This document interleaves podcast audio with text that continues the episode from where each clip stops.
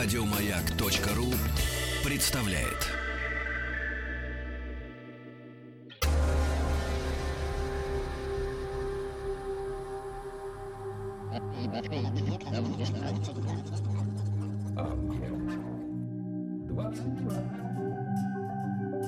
Объект 22. Литературный, литературный, Литературный Нобель. Нобель, Нобель. Это «Объект-22», я Евгений Стаховский, и очередная серия из цикла, посвященного лауреатам Нобелевской премии по литературе. Сегодня 1966 год. Этот год, э, помимо прочего, ну, не то чтобы знаменателен, но э, отличается от многих других тем, что в 1966 году лауреатами Нобелевской премии по литературе, во всяком случае, стали сразу два автора. Насколько я понимаю, это третий случай в истории Нобелевской премии именно по литературе, когда премия вручается, когда награда выдается сразу двум э, писателям. В 1966 году это м, Нелли Закс, а, немецкая поэтесса и драматург э, еврейского происхождения, но э, эмигрировавшая в свое время в Швецию, и награду она получала под э, флагом Швеции. И израильский писатель, которого мы знаем под именем Шмуэль Агнон. Понятно, что будем говорить и об одном лауреате, и о втором. Ну, естественно, не в одном выпуске, а в разных программах. И сегодня о Шмуэле Агноне. И здесь уже Анна Вайсман, литературовед, преподаватель Института стран Азии и Африки МГУ имени Ломоносова и Высшей школы экономики. Анна, здравствуйте. Здравствуйте. Да, спасибо, что нашли на меня э, время сегодня, тем более, что мне... Ну, вообще, э, Агнон очень интересный, конечно, писатель. Прям вот сразу давайте пойдем в эту сторону, без всяких предисловий, тем более, что я и так уже какое-то предисловие выдал. Он, конечно, очень интересный писатель, а с точки зрения Нобелевской премии, коль уж, Ну, мы, да. коль уж мы барахтаемся в этом болоте, э, он знаменателен еще и тем, что это первый израильский э, писатель, получивший премию. И, ну, кроме того, он же писал и на иврите, и на идиш, насколько я понимаю, да? То есть сразу на, на двух этих главных м, еврейских языках. Мгм. Ну да, ну я хочу сказать, что Агнон э, получил Нобелевскую премию, безусловно, за свои произведения на иврите, и иврит с какого-то времени стал его главным языком. Но это не только первый израильский писатель, это, насколько я помню, второй неевропейский и не американский писатель. И первый был еще Рабиндранат Тагор в 13 году. Мгм. Вот с 13 года Нобелевскую премию по литературе не получали представители стран Азии и Африки. Сейчас я судорожно перебираю файлы в голове. Мне кажется, А, нет. Да, что, что, что, что- Э, чтобы кого-нибудь вспомнить, но... Мне кажется, Европа и Америка была. Габриэла Мистраль, М, ну да. Чили. Да. А, но Тагор писал на, а, ну не Азия и Африка, а Тагор писал на бенгальском. Это Мгм. сотни миллионов, наверное, носителей. А, и это первый э, представитель языка, на котором говорили и читали говорила и читала очень маленькое количество людей. То есть это представитель, прямо скажем, малого народа, и малого малочисленного языка. Безусловно, язык иврит очень древний, великий, на его древнем варианте написана Библия. Святой язык его называют евреи. Но скажем прямо, в 66 году на нем агноны читали в оригинале очень мало народу.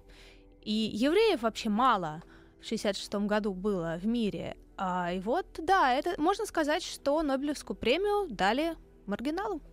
М- Маргиналу, ну, даже так. представителю малого э, народа и малого языка. Кто был до этого? Авторы, писавшие на английском, на русском, на испанском, немецком, ну, бенгальском. Рабиндранат Тагор тоже выделялся, но не автору, писавшему на языке, ну, которым чего могли прочесть миллиона четыре, наверное. Мгм. Здесь вот какой момент э, мне сразу интересен. Я не знаю, насколько он важен. м- Может быть, э, вы знаете. Ну, если нет, то нет. Такое дело. Когда мы говорим об Израиле, Понятно, что сама система и вообще э, и, и еврейский народ, это все, конечно, очень древняя история, но э, Израиль как как государство Израиль, mm-hmm. да, в современном нашем понимании, mm-hmm. ведь основано в 48 да, году. Да. То есть э, достаточно молодое Мгм. государство. Э, с другой стороны, 66 год, 18 лет прошло. Уже, в общем, ну, совершеннолетие. Да, но Агнон, э, Агнона можно назвать израильским писателем тоже довольно условно. На момент присуждения Нобелевки он жил в Израиле. Но до этого... а, Родился он в что же- Австро-Венгрии. И, да, и начал-то он писать совершенно не в 48 году. Он, когда он приехал в то, что потом стало Израилем, да, в Палестину, а, он уже был довольно известным писателем. Так что его можно назвать еврейским писателем. А, израильский, израильский период — это не все в творчестве Агнона. Но, безусловно, конечно, в сообщениях о Нобелевской премии израильских его называли израильским писателем. Ну, должна же быть Ну, государственность Да, какая-то. ну и было приятно. И забегая вперед, надо сказать, что больше ни один израильский писатель не получил Нобелевскую премию, хотя многих номинировали и про многих надеялись. Еврейские писатели, да, американские получали Нобелевскую, израильский писатель нет. Поэтому Агнон, он израильский писатель, ну как, Но как, по- как я, по-моему, сейчас впервые произнесу эту фразу, к 66 году, я думаю, уже, в общем, мы имеем право а, оперировать э, такими громкими словами, почти э, терминами о том, что как, ну, подавляющее все-таки на сегодняшний день а, большинство лауреатов Нобелевской премии, это имя, конечно, общемировое. Ну да, безусловно. Безусловно. И э, момент вручения Нобелевской премии Агнона был довольно драматичным, драматическим. И этот вопрос там тоже поднимался. Ему, безусловно, дали Нобелевскую премию как писателю мирового уровня. Вопрос, как он на это отреагировал. Да, ну подождите. А Да, как да. он? А, нет, Ну, давайте, не, мы не, не вначале. ждите. Нет, давайте пойдем с конца, раз уж мы пошли в ту сторону. А Ладно. как он на это отреагировал? Ну вот 66 год. А, и государство Израиль довольно молодое. а, на язы- Проблемное, на прям языке, скажем. ну да, проблемные. На языке иврит читает Агнона, прямо скажем, не очень много народу. И до этого Нобелевскую премию давали в общем европейским и американским писателям с некоторыми исключениями вот Да, Рабиндранату вы, Тагору. вы сказали об этом. ага. Причем Тагору дали за, насколько я понимаю, Нобелевский комитет читал переводы его произведения на английский. А на, на Бенгале его не, не читали. И тут на израильскому писателю, еврейскому израильскому писателю Агнону э, дают Нобелевскую премию, приглашают в Стокгольм, а, как большого, ну, собственно, он и был большой и великий, израильскому писателю, писа- пишущему на иврите, он приезжает в Стокгольм, это первый случай в истории государства Израиль, а, и он приезжает в Стокгольм. Чего мы ждем? В Стокгольме Нобелевский комитет, король, Нор- э, Швеция э, и э, вот наш еврейский израильский писатель перед Нобелевским комитетом. А, чего бы мы ждали от него? А, вот он перед Нобелевским, перед Нобелевским комитетом и перед королем стоит. С чего, вот как вы думали, с чего начинаются обычно речи Нобелевские? Я читал достаточное количество нобелевских речей и должен вам заметить, что большинство из них, мне кажется, все равно начинаются со слов благодарности. Кому?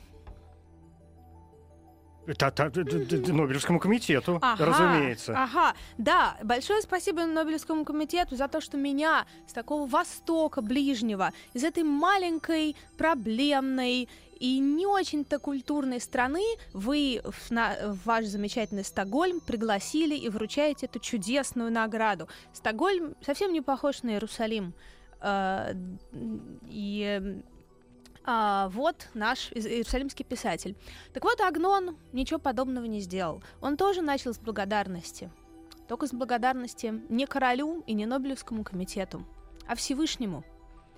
А, и обратился к учителям и мудрецам, которые заповедовали а, благослови- благословлять Творца, наслаждаясь благами этого мира.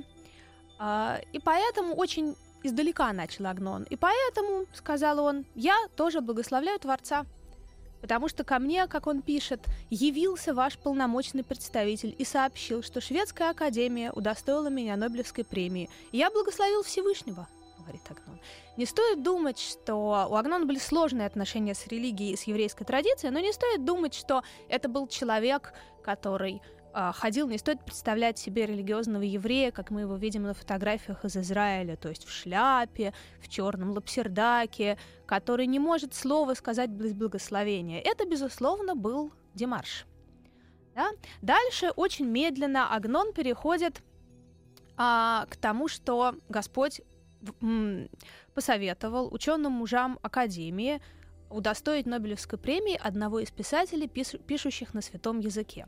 Дальше он произнес еще одно благословение. Благословение, которое религиозные евреи произносят, когда видят короля или царя.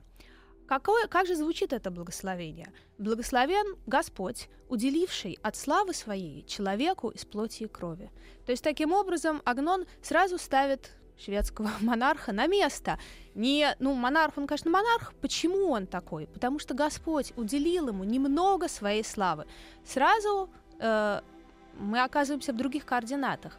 Не писатель из Богом забытый вообще, наоборот, Богом прославленный, но некоторые дыры на Ближнем Востоке приезжает в Стокгольм, потому что его удостоили этой премии, которую до этого давали только европейским, ну, в основном европейским и американским писателям. Нет, есть Всевышний, есть Агнон, который пишет на святом языке, и есть мужи Академии, которые наконец-то его почтили. Или почтили почему? Потому что Господь им это заповедовал. И дальше в своей Нобелевской речи Агнон тоже строит, конструирует некоторый мир. Но забегая вперед, хочу сказать, что закончил Агнон чем, естественно, благодарностью Всевышнего. Ну, у него же, насколько я... Э, то, то, что я видел, я бы не назвал это прям Нобелевской речью в полном, да, да и Нобелевской лекции, например, там, тоже, лекции, тоже традиционный, да. Это было, в общем, такое довольно короткое, действительно, благословление какое-то. Все, всем вокруг, себе самому, в общем, всех поблагодарил, сказал, как хорошо, ребята, что все мы тут собрались благодаря Всевышнему. Спасибо, до свидания. Да, но это не Всё, такое... такая короткая заметка. Не такое простодушное высказывание, как может показаться. Как он благодарил, в каком порядке он благодарил, говорил, что именно Агнон рассказывал о себе, это очень важно. И вот один из моих студентов э, в Институте стран Азии Африки, где мы разбирали некоторые произведения Агнона, сказал, что вот они послушали его Нобелевскую речь, и после этого ни одному израильскому писателю уже не давали, потому что слишком сильное было впечатление. Решили, хватит, по времени. Да, действительно, двух израильских писателей очень ждали, что они получат Нобелевскую премию, но нет, Агнон пока остается единственным. А кто эти два остальных? А, это Амесос и Мир Шалев. Угу. Оба уже классики, они оба живы. Оба классики, очень известные писатели, переведенные на кучу европейских языков, но тем не менее нет. Ну, может быть, мы же не знаем, может быть, они сейчас и номинируются, но... Они номинируются, но, но их не но, Нобелевские, ну, наверняка мы не можем этого знать, mm. потому что Нобелевские архивы а, хранятся а. закрытыми 50 лет, и mm. э, все, что там в средствах массовой информации или во внутренних источниках, это все, конечно, спекуляции, чистой, mm. чистой воды и раздувание на э, голом месте. Мы не знаем а, ничего, что там происходит. Точно. Мы, конечно, не знаем, кто mm. там номинируется. То есть, э, ну, все остальное это сплетни. Никаких утечек. Ну, а что такое утечка? А кто ее подтвердит? Ну, скажи, ну что такое утечка? Утечка это сплетня. Официально же нет информации. Да, это правда. Официально хранится 50 лет. И, кстати, э, в случае с Агноном и Нелли Закс я вынужден, к сожалению своему, сообщить, что мы вот э, в этом нашем цикле впервые сегодня сталкиваемся как раз с этой проблемой. Обычно я рассказываю о, там, в, в конце о других э, номинантах. Вот 66-й год — это, по крайней мере, на момент выхода этой программы, это закрытые еще архивы. Мы не знаем имен номинантов. Понятно, mm-hmm. что мы можем предполагать. Понятно, что мы можем выстроить в голове длинный, во всяком случае, список. Понятно, что в него наверняка входят некоторые люди, которые были там в 65-м, допустим, году, в 64-м mm-hmm. там, и так далее, да, что кто-то там перекочевывает. Но что касается короткого, например, списка, там обычно состоящего из 5-6 mm-hmm. человек, и уж, и уж э, последних двух, как правило, финалистов, об этом вообще никто знать не может. Ну, пойдемте, может, к началу. Давайте, теперь теперь уже, да. А, я уже как-то ляпнул уже, что он родился в Австро-Венгрии, ну, в тогдашней Австро-Венгрии в 1888 mm-hmm. году, то есть родился еще в 19 а веке. Блока. Да. Чтобы так понимать, для Сразу. контекста. Сразу все запомнили, когда родился Блок Ну, и Агнон. Блок э, в 80-м, Агнон в 81-м, ну... В 88-м. А, В О, 88-м. 8 88-м, Да. да. А, ровесник, почти ровесник Ахматовой. Ну, вот так вот. Родился, Умерший в 66-м, кстати. ага. Родился он в городе Бучич, в котором было тогда около 8 тысяч жителей, из них, допустим, 6 тысяч евреев, а остальные были русские и украинцы. Эм, И самый город Бучич Агнон очень долго помнил, э, писал о нем. Вообще Галиция для него очень важное место, что интересно помнить, если учесть, что он потом, ну я надеюсь, я потом расскажу, сказал в своем Нобелевском выступлении. Родился он в городе Бучич, и, но довольно молодым человеком. Это современная Польша. Современная Польша. А, и довольно молодым человеком уехал э, в землю Израиля, которую англичане называли Палестина, евреи называли Эрц Исраэль, то есть земля Израиля. А, и не было, конечно, никакого государства Или это Израиль современная тогда. Украина? Вы так удивились, Это Западная Украина. что я задумался. Не, Да, это же Украина это, современная. современная Западная Слушайте, Украина. ну вы же столько раз все это дело Всё делили. делили, Бучич да. как раз один из тех городов, который все время переходил куда-то из рук в руки. Поэтому, мгм. возможно, да, наверное, это все-таки Украина современная. Это да. Западная Украина. Мгм, Да, прошу прощения. Эм, И э, поселился в том, что сейчас называется Израиль, в Эрец Израиль, в Палестине. А В то время довольно многие европейские евреи уезжали э, в Эрец Израиль, в Палестину, и модным было э, такое мировоззрение, согласно которому евреи должны жить на своей древней исторической родине и заниматься физическим трудом, обрабатывать землю.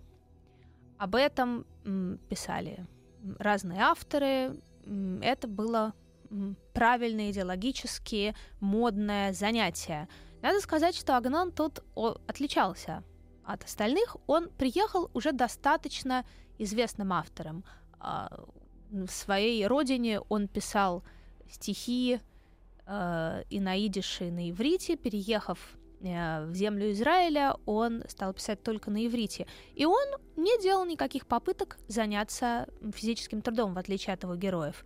Он занимался интеллектуальным трудом, работал секретарем, работал в прессе. Вот, Но ра- это уже, мне кажется, в какие-то зрелые годы. Зрелые Это годы. мы перемахнули берлинский период. Нет, нет, это Нет? сразу после, сразу после его, как бы мы назовем это репатриацией. А, на иврите есть слово алия, которое означает подъем, и говорят, э, что э, люди не уезжают в землю Израиля, а, конечно, поднимаются. И в Иерусалим тоже. То есть, если человек едет из Тель-Авива в Иерусалим, религиозные люди говорят, я поднимаюсь в Иерусалим. И это, географически это так и есть. Да, но немножко обидно, возможно, для жителей Тель-Авива. Мгм. А, но пожив... А, ну то есть незрелые, получается, еще годы. да, есть. Но... я, я читал, что в э, м, 1912 году он э, уезжает в Берлин. 12 год, значит, ему 24 года. Да. А если мы еще не добрались до Берлина, значит, он уезжает в э, Иерусалим, Он в, в в, 20 лет. Палестину. в 20, 20 ну да, лет. то есть совсем молодым Ну, парнем. совсем получается, молодым, но уже известным. Ну, дело в том, что еврейские юноши того времени, они взрослели интеллектуально рано, потому что вся система традиционного еврейского образования была нацелена на то, чтобы как можно раньше интеллектуально развить э, молодого человека.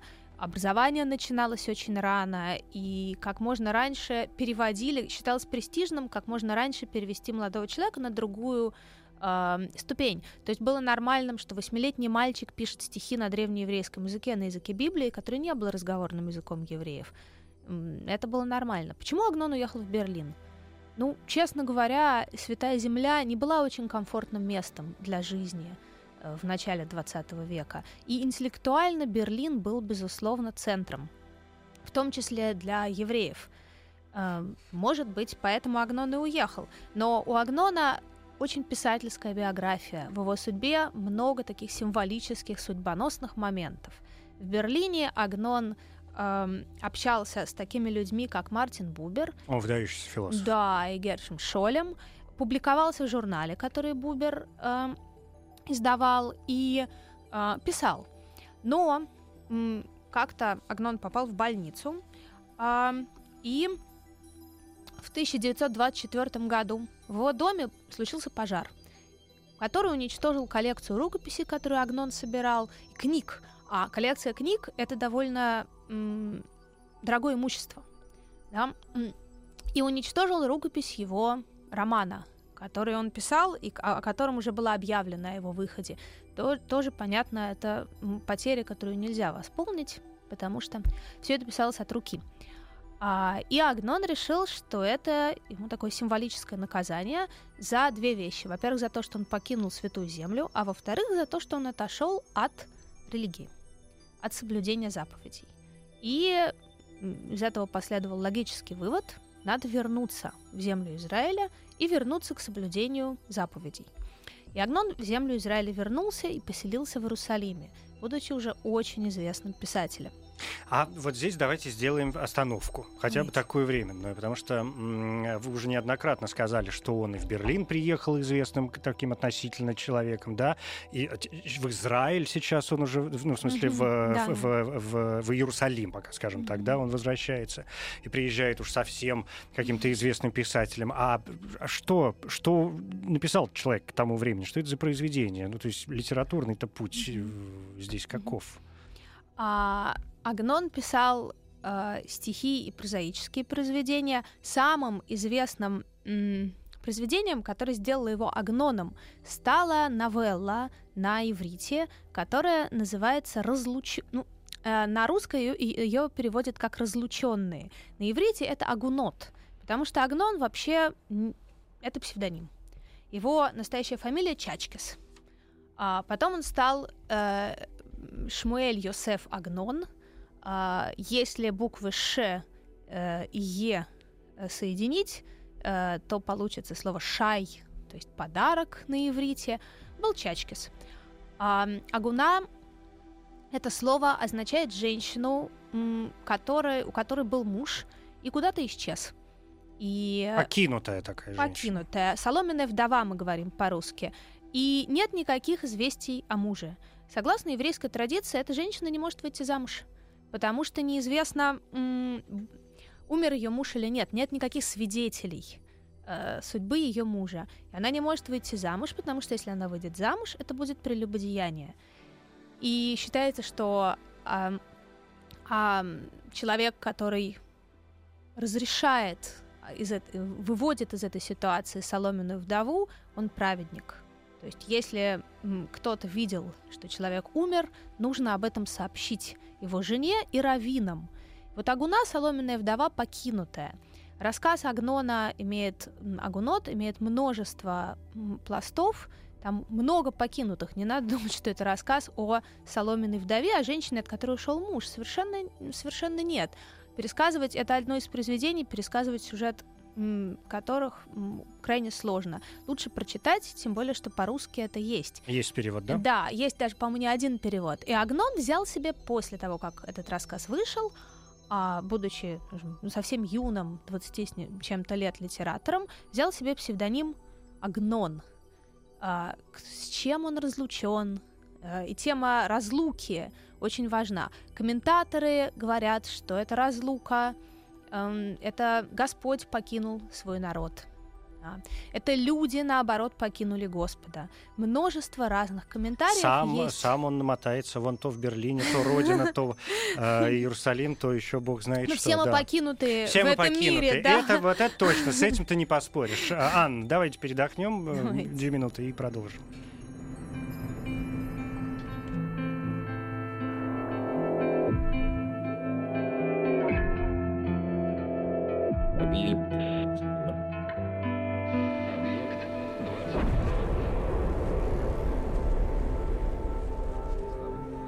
Объект 22.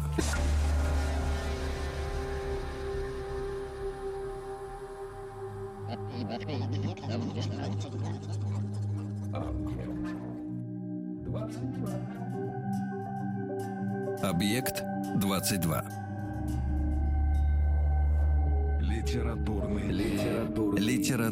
Литературный Нобель. Нобель. Нобель. Я Евгений Стаховский, здесь Анна Вайсман, преподаватель Института стран Азии и Африки МГУ Ломоносовой, Высшей школы экономики. 61-й лауреат Нобелевской премии по литературе, израильский писатель Шмуэль Агнон нас сегодня крайне занимает. Э, Анна, ну, разобрались так более-менее с э, этими соломенными вдовами, да, или покинутыми женами, по-разному называют в переводе на русский язык это произведение, э, принесшее первую славу, да, первую известность Агнону. Что, что дальше? То есть а... вот мы разобрали вот этот вопрос да. покинутости, да, что Агнон это э, Псевдоним. стало его псевдонимом, да. которым он пользуется уже всю оставшуюся mm. жизнь. Mm. И как он справляется с этой покинутостью своей? Ну, ему повезло, он писатель. Он может ее э, может рассказывать об этом в своих произведениях, но э, не только о себе. Агнон рассказывает э, о разных людях, и в его творчестве, можно сказать, есть три мира. Во-первых, мир Галиции — а, то есть мир... Родины. Родины своей, да, хотя в своей, это, в, своей, в своем выступлении в Стокгольме он от этой родины, можно сказать, отрекся. Да? И пишет несколько произведений о жизни э, в Галиции. Это такая традиционная, можно сказать, э, еврейская жизнь. Э, что происходит с этой э, традиционной жизнью? Вообще в начале 20 века все традиционное м, меняется, рушится, очень сильно изменяется. Это время больших изменений. А в еврейской культуре и жизни это время м, отхода от религии и поисков других альтернативных эм, способов обращения с религией, со своей традицией. Да, то есть э, долгое время э, все поколения были похожи. Конфликт отцов и детей не был очень силен. Э, ну, начиная с XIX века у европейского еврейства э, конфликт отцов и детей обострился. А в 20 веке вообще жизнь стала меняться очень сильно. И то, что было верным у бабушек и дедушек, перестало быть верным. Да, но вот когда я это говорю про э, нарушение целостности мира, про отсутствие абсолютной истины, потому что много поколений евреев не сомневались в существовании абсолютной истины. Понятно, где абсолютная истина. Абсолютная истина у Всевышнего. И вдруг евреи засомневались. А, о чем это, на что это похоже? Похоже на, литера... на модернизм. Да? Литература модернизма занимается этими темами. И, и есть такое мнение, что Агнон — это такой европейский писатель, модернист. Просто пишет он на иврите. Ну так ему хотелось писать на языке Библии, почему бы и нет. Но сам Агнон с этим был решительно не согласен. Да? Второй мир — это мир э, между войнами. В Европе между войнами и перед Второй мировой войны, войной. Это общие европейские проблемы, и это некоторое предчувствие того, что скоро мир изменится совсем, и изменится не в лучшую сторону. Агнон у нас м, писатель-провидец, и в своем романе «Гость на одну ночь» он э, описал то, как он посетил свою родную Галицию. На короткое время он все-таки уехал из земли Израиля, э, посетил Галицию, и надо сказать, что ему не очень понравилось то, что он там увидел. Да? Э, почувствовал, он почувствовал, что готовится что-то э, страшное.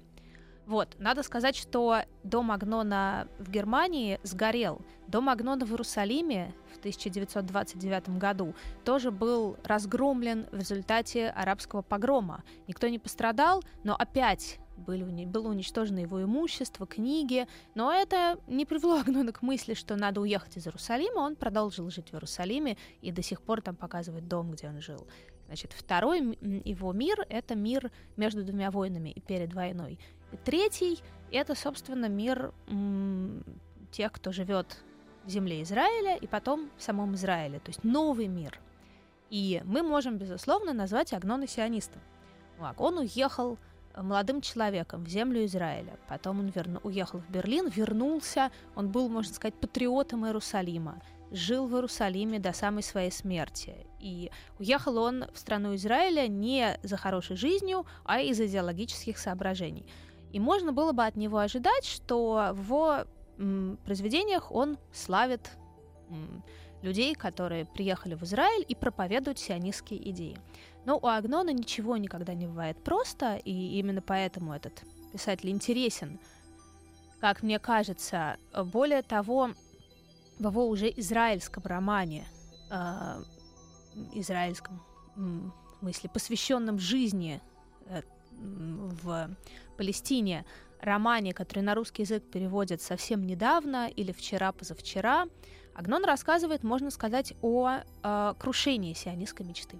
Его герой молодой идеалист, э, который из э, Европы, претерпевая лишения на медные деньги, добирается до земли Израиля, естественно, не летит на самолете, а идет пешком, едет на поезде, потом плывет на корабле и пытается реализовать свои сионистские мечты, жить в земле Израиля. Кончается все очень плохо.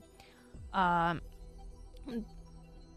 казалось бы, да, Агнон развенчал сионистскую мечту, но опять же все не так просто, и э, в разных его произведениях та же самая мысль переданная по-другому тоже. И сам он, как мы знаем, продолжил жить в Израиле.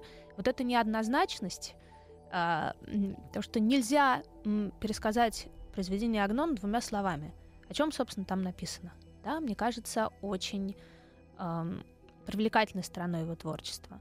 Это правда. Здесь я с вами абсолютно согласен. Ну, впрочем, я с вами сегодня и не спорил, мне кажется. А, потому что то, что мне удавалось читать у Агнона, действительно, при... во-первых,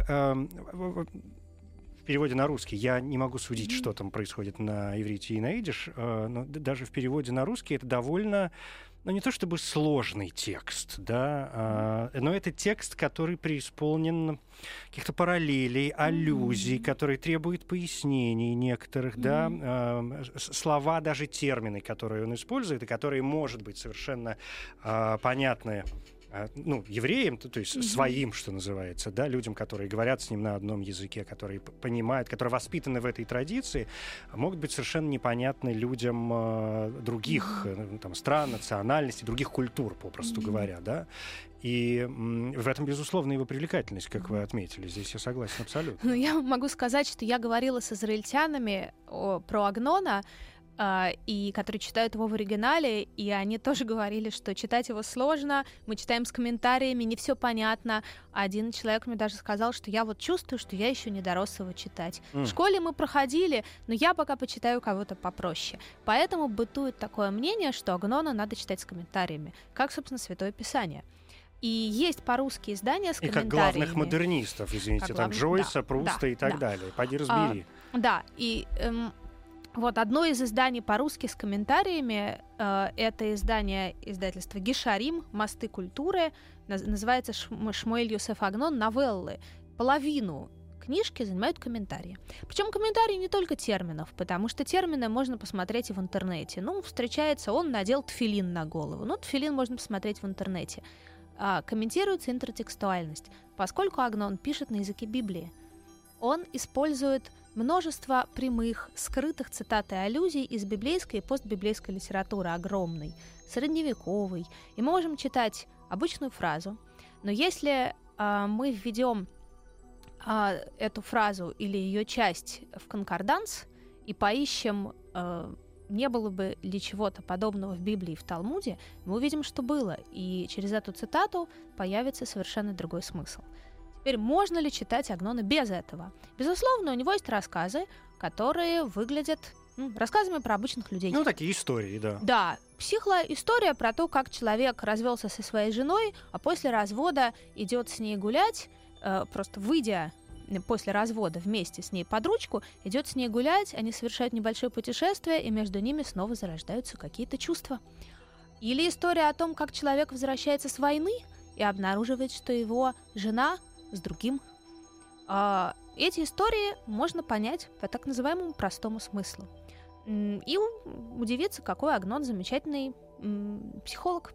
Но если вспомнить, что эти истории написаны вообще-то на языке Библии, и посмотреть, нет ли там аллюзий да, на какие-то более древние тексты, то откроется второй пласт. А если вспомнить, что Агнон э, дружил э, с людьми, которые увлекались мистикой, и сам, безусловно, читал книги по еврейской мистике, то можно обнаружить третий пласт да, символические образы а, и мистические аллюзии. А, поэтому, если кажется, что там что-то непонятно, наверное, надо почитать комментарии. Непонятно там не только реалии а, еврейские. Самим евреям не все понятно у Агнона, и язык его, надо сказать, довольно сложен. То есть это не э, современный язык. На Не котором- современный. Нет, не современный язык, на котором сейчас говорят, но понятный. Ну, в принципе, понятный, поскольку современный израильтянин может вполне читать Библию в оригинале, чего-то он не поймет, а, но м, а, Но- но- основное но, в целом уловит. понятно, да. Да. Ну, все-таки Агнон классик, я думаю, Да. что э, Но его это не принято изучать, язык. может Да, быть. и- Здесь возникает сразу вот какой вопрос. Вопрос э, не только, скажем, признания Агнона, да, и вы сказали, что он уже, в общем, и в молодости своей был э, уже популярен. Насколько вообще мы можем дать хоть какую-то оценку Агнону э, сегодня, популярности его сегодня? Ведь когда вы говорили, скажем, о литературе модернизма, да, и мы вспоминали некоторые имена, и говорили о, о середине даже Мгм. 20 века, особенно когда Агнона уже серьезно переводили на другие языки, он ведь, э, э, он ведь был очень популярен. Помимо того, что э, он сам по себе интересен, но мне кажется, что для середины 20 века он был еще и моден в какой-то мере и степени, да? Возвращаясь к Мгм. увлечению, я повторюсь, э, л- да. модернистской э, литературой. Что происходит э, сегодня с Агноном? Ну, не знаю, Ну, в, в том же Израиле. Он был моден еще и все-таки как экзотика. Он модернист, э, пользуется п- многими понятными приемами, но все-таки это еврейские писатели, пишущие на языке Библии. То есть что-то такое экзотическое. В современном Израиле Агнон, безусловный классик, его изучают в школах, в университетах, и ну, мне сложно судить, поскольку я в Израиле не живу, но мне кажется, что он немножко даже пугает людей своей сложностью. А, Это же хорошо. Ну, это хорошо, но не для всех хорошо, скажем, не для любого школьника. Не все школьники любят читать сложные тексты. Но, Все школьники вообще любят читать. Вот с этого стоит начать. И неважно, школьники это израильские, российские, американские, шведские и так далее. ну, школьники эм, в стране, где живет народ книги, не сильно не отличаются в этом смысле. Ну, конечно. от э, других, э, но кого-то он пугает, для кого-то это, безусловно, челлендж, для многих переводчиков, например. И вокруг Агнона много мифов. А, Они в основном в Иерусалиме бытуют, показывают дом Агнона, рассказывают истории. Писатель Амос Оз, которого я упоминала, э, тоже израильский классик, написал свою автобиографию, в которой рассказал о своем общении с Агноном. Потому что вот живет человек, который еще помнит Агнона, общался с Агноном, рассказывает истории про то, как Агнон полемизировал со своими противниками, литературными оппонентами, рассказывают, э, что когда недалеко от его дома в Иерусалиме была стройка, э, там ставили табличку «Не шуметь, Агнон работает». Ой, вот это за- занимательный, конечно, Да. момент, но это говорит об уровне человека и Ну, об отношении к нему. Уж, уж я не знаю, миф это или не Ну миф, да, но в целом знаю. Литературный, литературный, Литературный Нобель. Нобель. Анна, ну что все-таки мы как-то вот говорим об этом, говорим, но я как не удовлетворен до конца, честно говоря. Что с э, переводами? Я повторюсь, что то, что уда- удалось э, почитать мне у Агнона, действительно, ну, мне кажется, крайне интересным, и, и в переводах это выглядит интересным, но я не могу оценить, там, скажем, какое-то качество, да, вот Мгм. те пласты, а, может быть, не до конца понимаю, о которых вы говорили. Мгм. Ну, я хочу сказать, что мне предлагали в свое время перевести рассказ Агнона для антологии, я отказалась.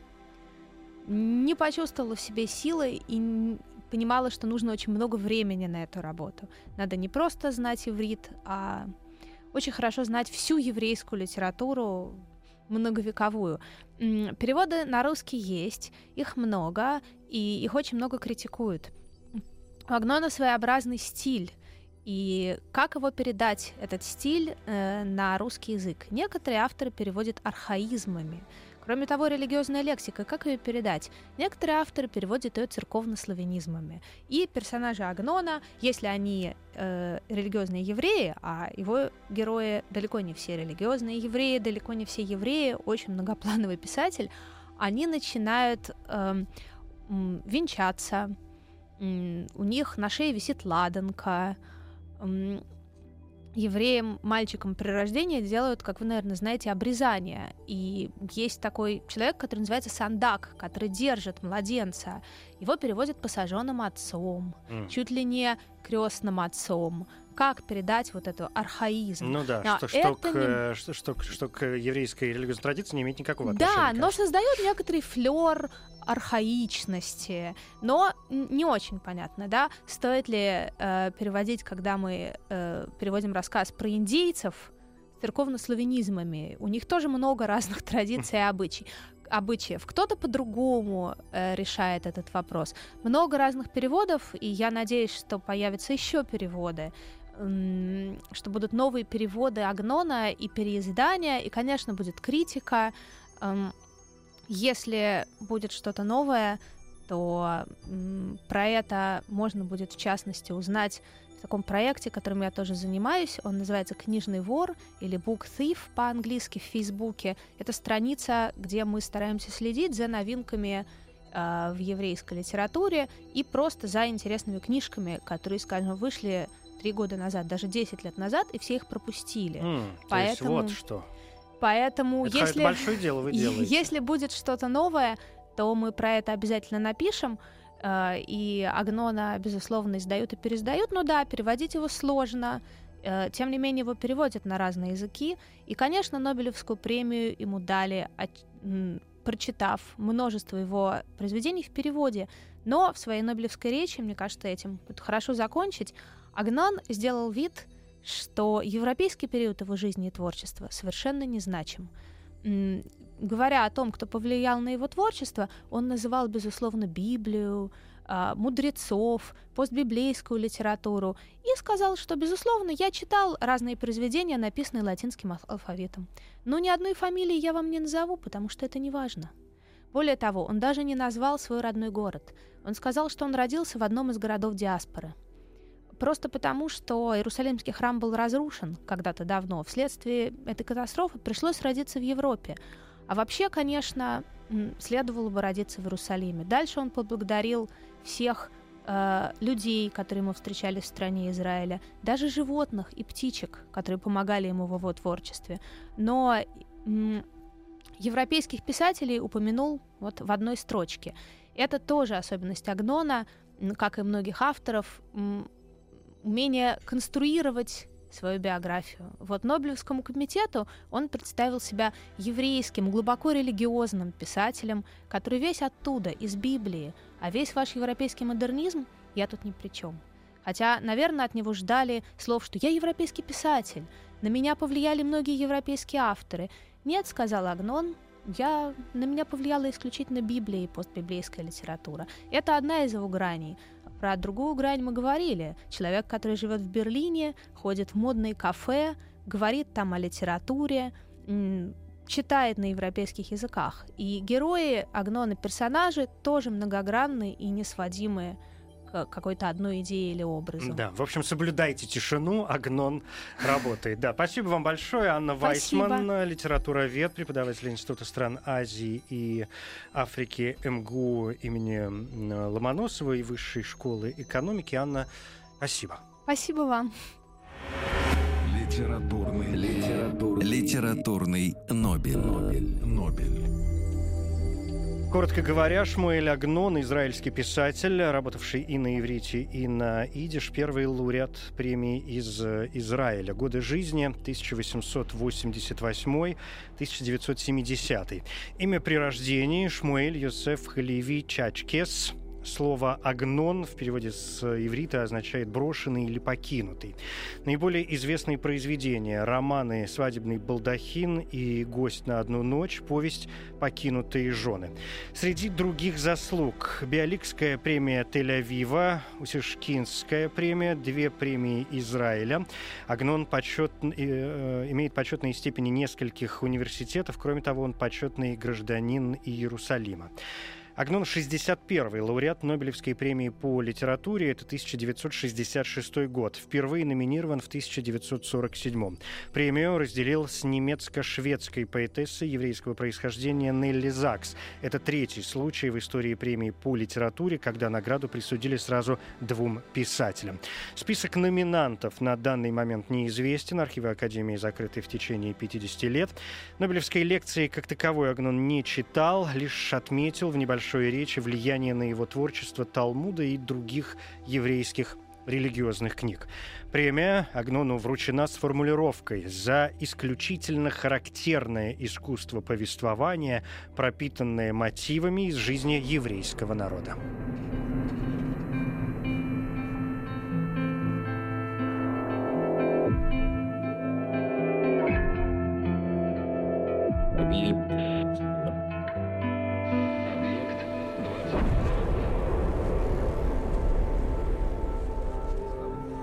Объект 22. Еще больше подкастов на радиомаяк.ру.